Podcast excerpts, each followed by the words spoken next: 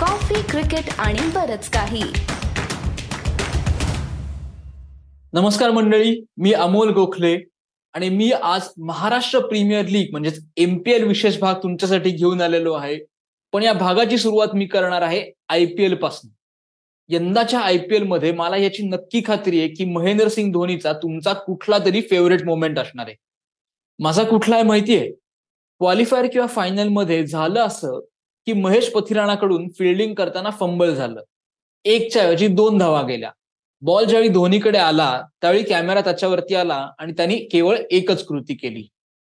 Mahendra Singh धोनीनी captain cool असणं हे त्या एका कृतीतून दाखवून दिलं. इतक्या मोक्याच्या क्षणी देखील त्यांनी त्याच्या खेळाडूला हेच सांगितलं. शांत रहा दीर्घ श्वास घे. महाराष्ट्र प्रीमियर लीगचं ऑप्शन झालेलं आहे आणि ऑप्शन झाल्यानंतर मलाही काहीतरी असंच करायची गरज आहे. दीर्घ श्वास घेण्याची. दुपारी दोन पासून संध्याकाळी नऊ साडेनऊ पर्यंत सबंध दिवस मी एमपीएलच्या ऑप्शनच्या ठिकाणी पुण्यातील वेस्टिन हॉटेलमध्ये होतो. इतके दिवस आपण आयपीएलचं ऑप्शन टीव्हीवरती बघत आलोय. पण आज मला संधी मिळाली होती ती एमपीएलचं ऑप्शन जवळून बघण्याची. बिहाइंड द सीन्सच मी होतो ना असं म्हणा त्यामुळे एकंदरीतच आयपीएलमध्ये जे काही घडतं किंवा एमपीएल त्याच छोटं स्वरूप एमपीएलमध्ये मला बघायला मिळालं. नक्की काय काय घडलं या एमपीएलमध्ये? ऑप्शनमध्ये खेळाडूंची निवड कशी झाली? किंवा एकंदरीतच दरम्यान काय कुजबूज चालू होती? ह्या एकंदरीतच सगळ्याचा आढावा घेऊन मी तुमच्यासमोर येणार आहे. अर्थातच या आयपीएलमध्ये सगळ्यात जास्ती चांगली जर कोणाची झाली असेल तर ती आहे विकेट किपरची हा सगळ्यात महत्त्वाचा मुद्दा. या एमपीएलचं मला जाणवलेलं एक वैशिष्ट्य म्हणजे तुम्ही जर का विकेट किपर म्हणजेच यष्टीरक्षक जर असाल तर तुमची चांदी हमखास झालेली आहे. प्रत्येक संघाने चांगला यष्टीरक्षक आपल्या टीममध्ये असावा म्हणून भरपूर पैसे मोजलेले. या एमपीएलमध्ये मला एक गोष्ट प्रकर्षाने जाणवली. ती म्हणजे तुम्ही जर का विकेट किपर म्हणजेच यष्टीरक्षक जर असाल तर तुमची चांदी झालेली आहे. प्रत्येक संघाने चांगला विकेट किपर आपल्या टीममध्ये असावा म्हणून भरपूर पैसे मोजलेले आहेत. सर्वात महागडा विकेट किपर जो आहे ना तो आहे साहिल अवताडे ज्याला कोल्हापूर टस्कर्सनी तीन पॉईंट आठ लाखाला घेतलेला आहे. पण बाकी विकेट किपर्स पण त्याच्या तुलनेत कुठेतरी कमी किंवा मागे नाहीयेत. म्हणजे पुण्यानी सूरज शिंदेला दोन पॉईंट चार लाखाला घेतलंय. तर सौरभ नवलेला छत्रपती संभाजी किंग्स जे आहेत त्यांनी दोन पॉईंट सहा लाखाला घेतलंय. निखिल नाईकला रत्नागिरीनी तीन पॉईंट चार लाखाला घेतलंय. आणि मंदार भंडारी आणि ऋषभ राठोड यांना नाशिक आणि सोलापूर या दोन्ही संघांनी रिस्पेक्टिव्हली एक पॉईंट आठ लाखाला घेतले म्हणजे एकूणच विकेट किपर जर तुम्ही असाल तर तुम्ही चांगली कमाई केलेली आहे. आणि हो ह्याच्यात एक आश्चर्याची गोष्ट अशी की नौशाद शेख हा जो खेळाडू आहे जो या एमपीएल ऑप्शन मधला सगळ्यात महाग असा खेळाडू आहे ना एवढं करूनही तोही एक विकेट किपर म्हणून कोल्हापूरला ऑप्शन आहे. कसं बरं? कारण की मागचा जो सय्यद मुश्ताक अली ट्रॉफीचा हंगाम झाला ना त्या हंगामात त्याने महाराष्ट्रासाठी रेग्युलरली विकेट किपिंग देखील केलेली आहे. इतकंच काय? पॉंडिचेरी विरुद्ध महाराष्ट्र जो सामना खेळले ना त्या सामन्यात त्यांनी तीन नंबरला येऊन हायएस्ट स्कोर केला. हाफ सेंचुरी केली पंचावन्न रन्स त्यानंतर त्यांनी विकेट किपिंग केली आणि त्यानंतर तो बॉलिंगला आला आणि तीन विकेटही देखील घेतल्या. त्यामुळे जरी कोल्हापूरकडे चांगला विकेट किपर असला तरी त्यांच्याकडे बॅकअप म्हणूनही नौशाद शेख हाही एक ऑप्शन आहे. ह्याच कोल्हापूरचा आयकॉन किंवा स्टार खेळाडू आहे केदार जाधव. त्याचबरोबर त्यांच्याकडे महाराष्ट्राचा रणजी कॅप्टन अंकित बावणे देखील आहे. त्यामुळे कोल्हापूरला टीमचं नेतृत्व कोण करेल याची बिलकुलही चिंता नाहीये. अर्थात त्यांचा स्क्वॉड सगळ्यात छोट्या साईजचा देखील आहे. म्हणजे पंधरा खेळाडू जे आहेत ते त्यांनी निवडलेले आहेत आणि सोळावा खेळाडू केदार जाधव. आता आपण वळूयात पुण्याच्या टीमकडे पुणेरी बाप्पा. ह्या टीमचा अर्थात आकर्षण जे आहे किंवा एकंदरीतच आयपीएल मधलं मोठं नाव ज्याला म्हणता येईल ते आहे ऋतुराज गायकवाड. आणि या ऋतुराज गायकवाडच्या मदतीला कोच असणार आहेत संतोष रेधे त्यामुळे या दोघांनी मिळून आयपीएल मध एमपीएल मधली सगळ्यात मोठी टीम तयार केली पुण्याकडे सत्तावीस खेळाडू आहेत. पण त्यांनी छोटे छोटे छोटे खेळाडू घेऊन म्हणजे थेंबे थेंबे तळे साचे अशी स्ट्रॅटजी त्यांनी वापरून कुठलेही एका खेळाडूवर खूप जास्ती पैसे खर्च न करता त्यांचा संघ उभारलाय त्यामुळे अर्थातच ऋतुराज पुण्यात आल्यानंतर किंवा प्रॅक्टिस ज्यावेळी सुरू होईल त्यावेळी त्या टीमचं फॉर्मेशन काय असणार आहे ते बघणं नक्कीच उत्सुक्याचं ठरेल. कारण त्याचं असंही आहे की पुण्याचा संघ या एमपीएल मधला सगळ्यात महागाचा संघ देखील आहे. पुण्याकडे कोण बरं आणखीन खेळाडू आहेत? त्यांच्याकडे पवन शहा आहे यश क्षीरसागर आहे किंवा रोहन दामले सारखा खेळाडू आहे असे अनेक खेळाडू पुण्याने जोडून ठेवलेले आहेत. त्यानंतर आता आपण जाऊयात नाशिककडे. त्यांचा आयकॉन खेळाडू आहे राहुल त्रिपाठी. पण राहुल त्रिपाठी जरी असला तरी त्यांच्या टीमनी ऑलराऊंडर्स वरती भरणा दिलेला आहे. त्यांच्याकडे सिद्धेश्वर हा अंडर नाईन्टीन खेळलेला खेळाडू आहे. त्यानंतर आशय पालकर हा महाराष्ट्राचा चांगला ऑलराऊंडर खेळाडू त्यांनी निवडलेला आहे. आणि मुख्य म्हणजे मुंबईकडून महाराष्ट्राकडे आलेला प्रशांत सोळंकी देखील नाशिककडून खेळताना दिसणार आहे. आता वळूयात छत्रपती संभाजी किंग्सकडे. त्यांचा आयकॉन खेळाडू कोण आहे? अंडर नाईन्टीनचा राजवर्धन हांगरगेकर. युवा खेळाडू. आहे त्यामुळे कदाचित त्यांचं टीम मॅनेजमेंट राजवर्धनकडे कॅप्टन्सी देतील की नाही ही थोडीशी साशंकता आहे. एमपीएच्या ऑप्शनला गेल्यावरती मी एक कॉन्व्हर्सेशन उडत उडत ऐकली. म्हणजे हे खरं तर इव्ह ड्रॉपिंग आहे. पण झालं असं की अंकित बावणेला संभाजीनगरच्या टीममध्ये घ्यायला हवं होतं की नको याच्यावरून ही चर्चा होती.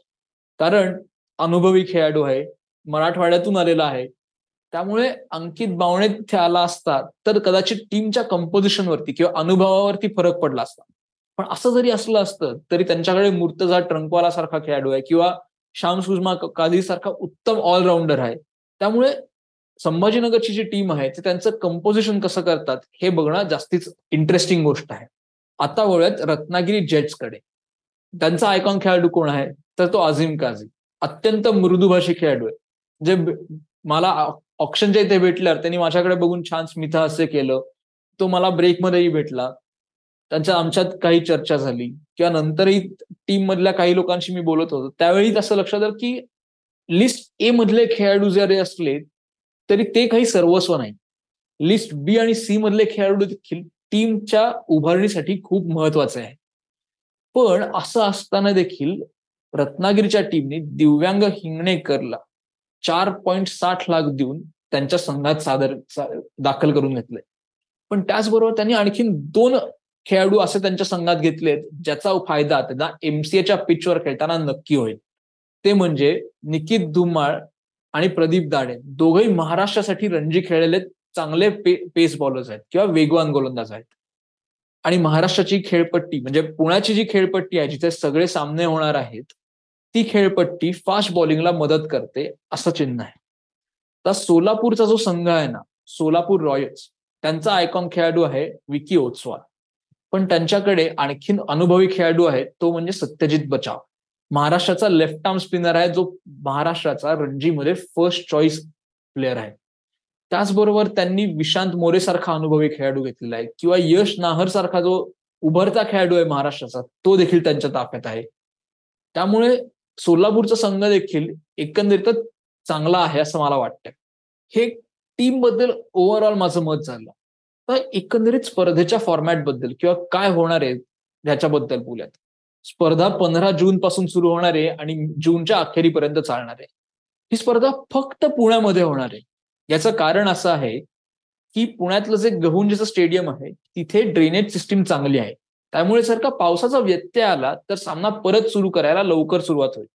मदत होईल.